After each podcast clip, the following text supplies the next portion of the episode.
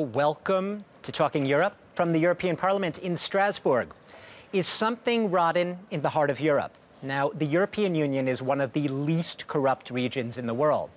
Yet a majority of Europeans in a recent poll said they didn't think the EU was doing enough to crack down on the weak links in their own house. And the recent Qatargate cash for favors scandal, the lobbying scandal at the European Parliament, suggests they may have a point. And that's where my guest today enters the frame. Emily O'Reilly is a former prize winning journalist. She's an author, a broadcaster. But since 2013, she has been the European Ombudsman. Okay, fancy title, but what is she?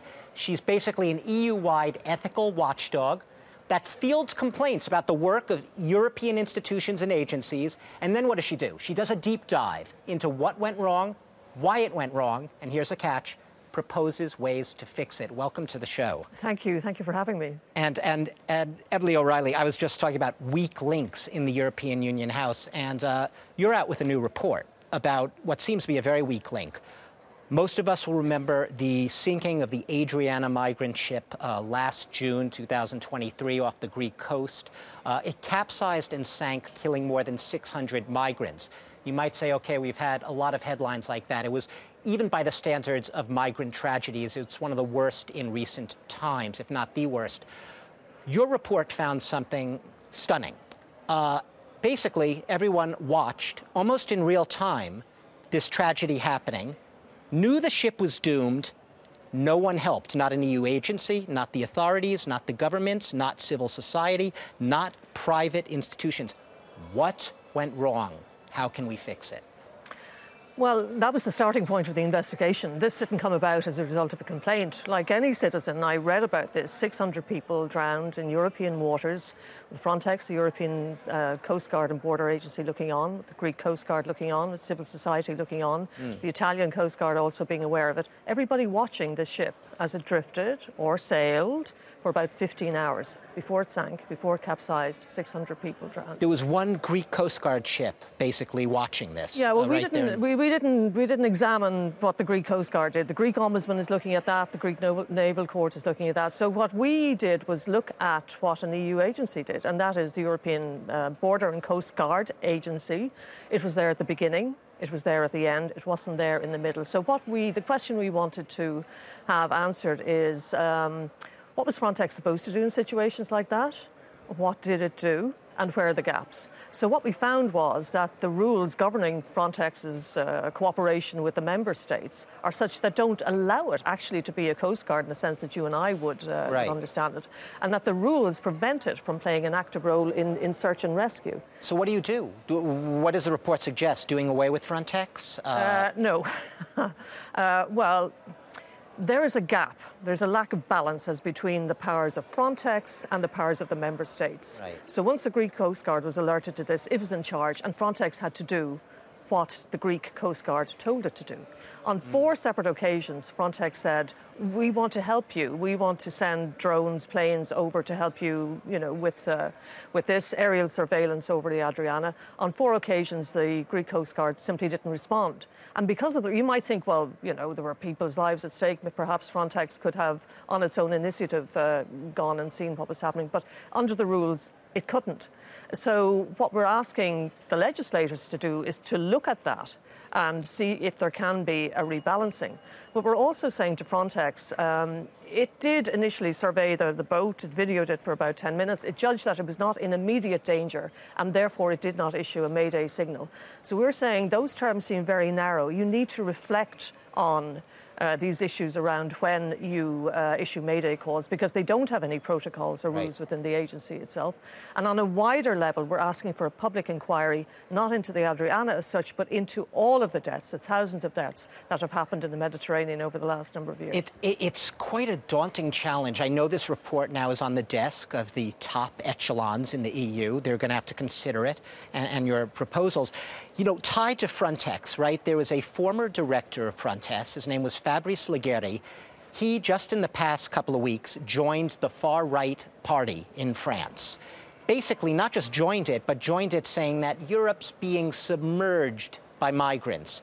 And Europe says that uh, Europe uh, doesn't think migrants are a problem. They think that migration's a project. How do you respond to that? This is a former head of that border security agency. Well, I don't want to comment on what Mr. Leggeri said. Obviously, he was involved in an investigation by OLAF, the European Anti-Fraud Agency, in relation to alleged uh, pushbacks by um, by Greek authorities over the last number of years.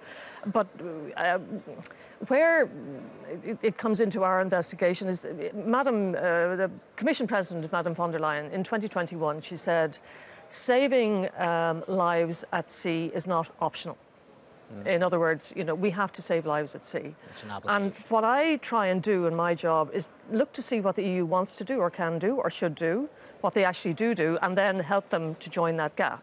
So if they want saving lives at sea to be a priority, uh, and they don't want events like such as the Adriana tragedy happening, then they have to change the rules. It's as simple as that.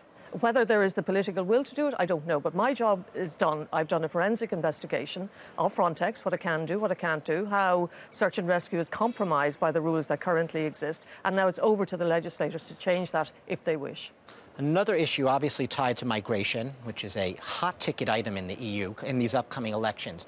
You've been very critical of the types of deals that the European Union has struck with countries like Tunisia, essentially paying these countries, Turkey before that, essentially paying them off in order to block migrants from being able to leave and come to European shores. And for you, the concern and, and in your job is potential violations of fundamental human rights. Explain that. Yeah, I mean, again, what we simply do is we look at the rule book and we say what the, the Commission is supposed to do in, in relation to deals like this, what it, what it did do, and see if there are any gaps. And in this occasion, we were looking to see whether they had done a human rights assessment. Uh, you know, prior to signing this deal with Tunisia, uh, and if not, why not? And now, what did they do to uh, to remedy that? What have you heard so, back? So, yeah, we, we, actually have just heard back from them, and uh, we, we will be reporting on that. Um, fairly soon. So it, it's not that I'm. If, if political choices are made fine. But within the political choices, you have to do certain things. You're obliged to do certain things, particularly in relation to your fundamental rights obligations. So it's one thing to have all the wonderful fundamental rights rhetoric that we hear a lot from, from, from EU leaders. And then we see what concretely happens. Mm. So my job is sort of hold a mirror up to that. And then again, it's over to the legislators to decide what to do. But it also allows the citizens to see what is being done or not being done in their name. You have um, made comments recently the fact that you have concerns about what is clearly a resurgence or gains by far right parties and movements in Europe. And I'm curious that you, you, you've talked about mainstream politicians drifting right in order to perhaps lure uh, the, the, the, far right electorate. Um, that all ties into what we're talking about, the migrant, the response to migrants, is that going to sap the will of the European Union to do anything if you have a drift to the right? These well, types well, you, well obviously it, can impact on environmental legislation, all sorts of legislation that, that is progressive and that will ultimately be a benefit to citizens. But I sort of take my cue, oddly enough, from uh, or my thinking about this from from Brexit. Uh, and, and, the way that, that Nigel Farage, who wasn't even an elected politician, right. but hugely influential. Hard right British and exactly. English And the reason that David Cameron, the former UK Prime Minister, decided to have a referendum on, on Brexit, and we saw how that turned out, on the UK uh, leaving the EU, was because he was afraid of, of, of, of Nigel Farage.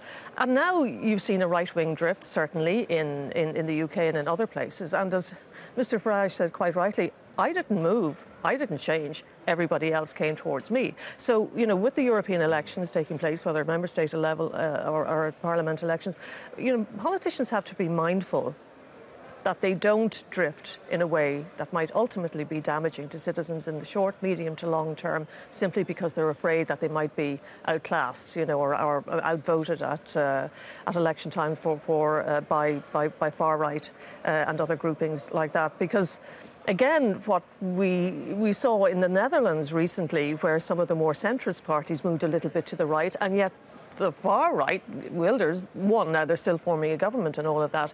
And again, as somebody said, you know, why go for the fake when you can have the real thing? So they say that in America too. yeah, Donald yeah, Trump. yeah, exactly. So uh, that that is something, and I think that's something that people like yourselves will be will be looking at very carefully over the next uh, and closely over the next few months.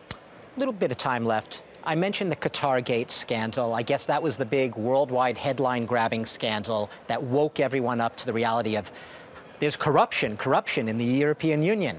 Um, in the wake of that, um, the vice president of the European Commission announced a new interinstitutional ethics body. Critics have called it toothless. Have you had any sense of what that body has done to date? How does it conflict with your job a little bit? Um, are you stepping on each other's toes? Well, no, I don't think so, because first of all, um, one, of, one of the things that's clear about this ethics body, it might change, is that it won't be um, an investigatory body. It won't be able to carry out investigations. You're the it investigator. Will, it will set standards yeah. right. uh, rather than investigate, you know, claims that are made against individual, you know, commissioners, commission officials, whatever, uh, parliamentarians. Uh, so in that sense, it's very much a watered-down version from what was initially uh, envisaged or what citizens thought was envisaged when this was proposed a few years ago. Right, right. We, we are actually out of time. We always run out of time too quickly. But I, I just want to mention that you know you've said in the past that um, you always grew up admiring the European Union, and you've believed that the European Union is generally is a force for good, generally in the world. Mm. Would you agree, though, that it's facing particularly tough yeah, times? In, in... I, I, believe that so, so strongly, and that informs so much of my work. And I think it informed my decision to do the investigation into the Adriana tragedy. Because I think in a world where there are a lot of bad guys and girls emerging, you know, Europe really is a global force for good. And, and people sort of dismiss soft power as not being the same or as, as powerful as, as, as, uh, as executive power. But Europe can be a huge force for good globally. And part of my job, even though we're a little office, is to try and keep the good guys good. Thank you so much, Emily O'Reilly. I'm going to leave on, a, on an optimistic note. European Union, a force for good in the world. If you have complaints about the EU, yes, there is someone you can go to. And she's sitting right here. Emily O'Reilly, thank you so thank much you very today. Much. Thank you. The European Union Ombudsman, Ombudswoman, I, I suppose. Person, yes. whatever. Absolutely. And thanks to all of you for watching us today here on Talking Europe. We'll be back shortly.